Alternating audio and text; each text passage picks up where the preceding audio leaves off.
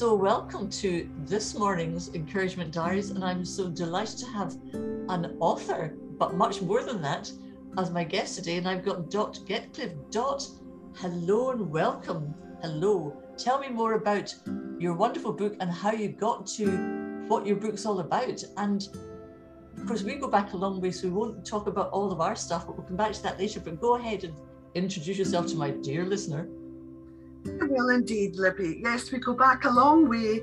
We used to share a room, we were flatmates, and uh, we're now just as young and just as gorgeous.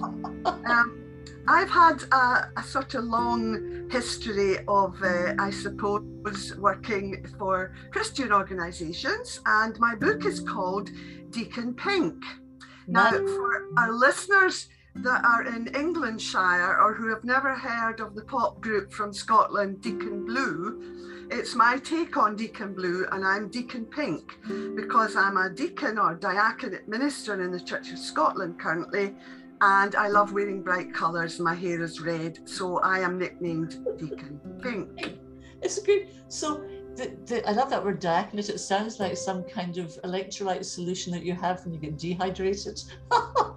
I'm having. No, Libby, that's light. I know, but di- diaconite is, is, is, it sounds like kryptonite or something. It sounds great, but deacons are, and I love Deacon Blue. Deacon Blue, if you've not heard them, dear listener, Deacon Blue is amazing. But Dot, tell me a bit about the book because the first half of the book is about your family and what an interesting background you've got.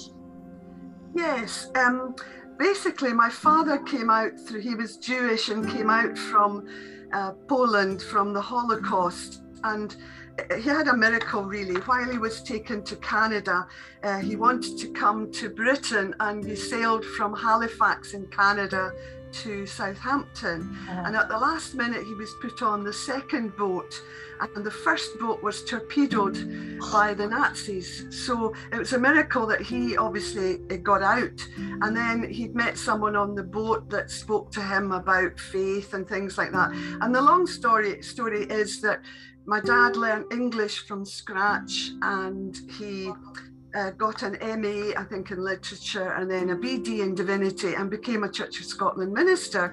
And it's very funny that I've got three brothers and none of them were selected by Church of Scotland to go on for training, but I was and became a deacon. But I've, I've had a, a kind of checkered history since then, but that, that's the um, basis of it, really. It's amazing. So, which country was your father from originally? Where was he fleeing the Nazis from? Uh, he was born in Breslau, which is uh, part of Poland. You know, the East Germany and Poland change a lot of uh, borders and things because of wars. But that was him. And then he met my mum. Um, she was studying to be a domestic science teacher, and uh, that, the rest is really history. And my, my dad um, went to Buckie for his first charge as a Church of Scotland minister, and my older brother and my twin brother.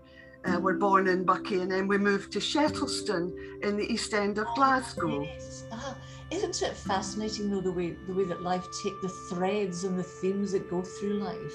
Like you know, like because like I looked at my family tree recently. My great grandfather he left Germany because of famine in 1860 something or other, and it was going to America but ended up in Scotland. And I think, I mean, before we move on to Deacon Pink, just thinking that so much of us, if you took our teeth enamel or did our DNAs, I'm sure they'd find that all of us are so interrelated because we've all moved around because of circumstances.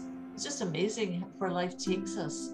And yes, and your your name that you were born with, Libby, is Sieger, isn't it? S I E E R. So in another life, German. you know, that's another thing that happens. That's that's wonderful and very encouraging. That we should meet each other. I know, it's, isn't it great? The German, obviously, my lot. When we were over visiting families and um, went to see the original village they came from, that one family produced a book, and it was an, an Ahnentafel, and it was basically you had to have a book to show that you were Aryan you to show oh, the oh. oh. and then that's it anyway moving on swiftly from that which is fascinating can't wait to read it in the book tell me more about the second half about the deacon pink and, and where we can get your books i'd love to read about all about your background and everything but also just thinking about the Deacon Pink, it reminds me of a guy called Adrian Plass who wrote stories Yes. which were hysterically funny. And it sounds like you're going to have some very funny stories in your book. Yes, well, I do. I think I do, but one person's funny isn't necessarily other people's. But uh, yeah, the first part of the book is about um, my family background and then my call to be a deacon, which I'll tell you about. I was already married at that point and I'd been a teacher of speech and drama. And I'd worked with a Scripture Union that worked with children with camps and missions and things like that. Anyway, great fun. And um, I got to the point where I was a bit bored if I can if I'm allowed to say that. If there's any young mums listening, you know, the brain goes to seed really because you're so busy with nappies and with uh, getting children fed that you you forget about the other part of you. So um, I ended up um, doing being in the community. You know what you do. You're a toddler chairperson. You're at the play group, and somebody asks you to be the secretary, and you think, "Well, I can type, so I'll do that." So I always thought, "What what's this leading to?" And I knew I didn't want the dog collar. It would be far too restricting for me. Uh, so um, when I heard that a deacon is a, a minister, small m, of word and service and links the church with the community, I thought, oh, I could do this. So in my pride, I, I went forward to an inquirers conference and uh, I met some lovely people. And the long and the short of it is, um, let me just say, we don't need all the things that we have in this life. When I went forward for training, we had two young children, and David was the sole breadwinner, and we did without a car because we knew it was more important that I got. Um, you know, I was able to, to get this bursary and, and do my training and do the BD at university. So I was doing a juggling, as most of us women do. And I remember my older daughter, Dawn, very intelligent, at the door saying goodbye to me when I had a nine o'clock lecture in Glasgow Uni, saying to me, Mum, you're going to have to stop gallivanting to Glasgow. Because she'd had me for eight years and she suddenly thought, oh, my mum is going away. Ooh, ooh. But actually, it's quite good for the kids if you go away and do something else. And then they Very- realise you're not just there for them, you've a, another life as well. true. Very true, Rod. Very true. So, do you want me to just carry on? Because then What- I what- trained. Yeah, but I said what I was going to ask you a bit about is you did you did all the training and you got into becoming a deacon. Yeah. But what what's you know and, and it's, it's only because this podcasts are quite short, so I don't want to. I'd, I'd love to hear more, but you have to do it over two or three parts. But let me ask you a question. What is it the thing you've appreciated most? What's it brought out in you? You know, b- b- moving into being the deacon, being helping out with different churches. What's it brought out of you that you didn't expect to be brought that something would come out of you? I think it's my love for people, Libby. Uh, Um, one of the things that the last church I was in in Inverness said to me when they said goodbye to me with jazz hats and sequins and balloons, because somehow they thought that was my personality. Anyway, somebody said, um, We will remember you for your compassion. And that was actually really important during lockdown. Um, I can't understand, or maybe I can. Some people just completely became reclusive, and I thought there'll be a lot of isolated elderly people here, and they're not having any contact with anybody.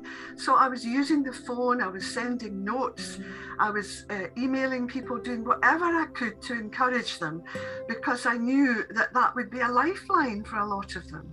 Yes. So, although it was a challenge to be still ministering, if you like, during uh, COVID, it was uh, a great privilege, and I think a lot of people don't for, they don't forget when you have trusted them and been kind to them and loved them. Because when I went back yesterday to take a service, quite a few people they were just lovely, and they came up and they said, "You did so much for this church," and shook my hand, and they were, they were just great and so lovely. Oh, isn't that great? So, what's the name of your book's Deacon Pink? Where can my dear listener find it? Well, I have um because I'm paying for it myself to get published. That's okay. Nobody wanted it. Nobody wanted it because it's not it's not one of these big tomes that some Christians write. I wanted it to be user friendly for anyone, a bit like your encouragement diaries, darling. And so User friendly. that, there's only 100 copies being printed. So if you're really desperate, Libby, you will get a hard copy because you are an old young friend. But the rest of us, I'll just spell it out if you want to download a copy.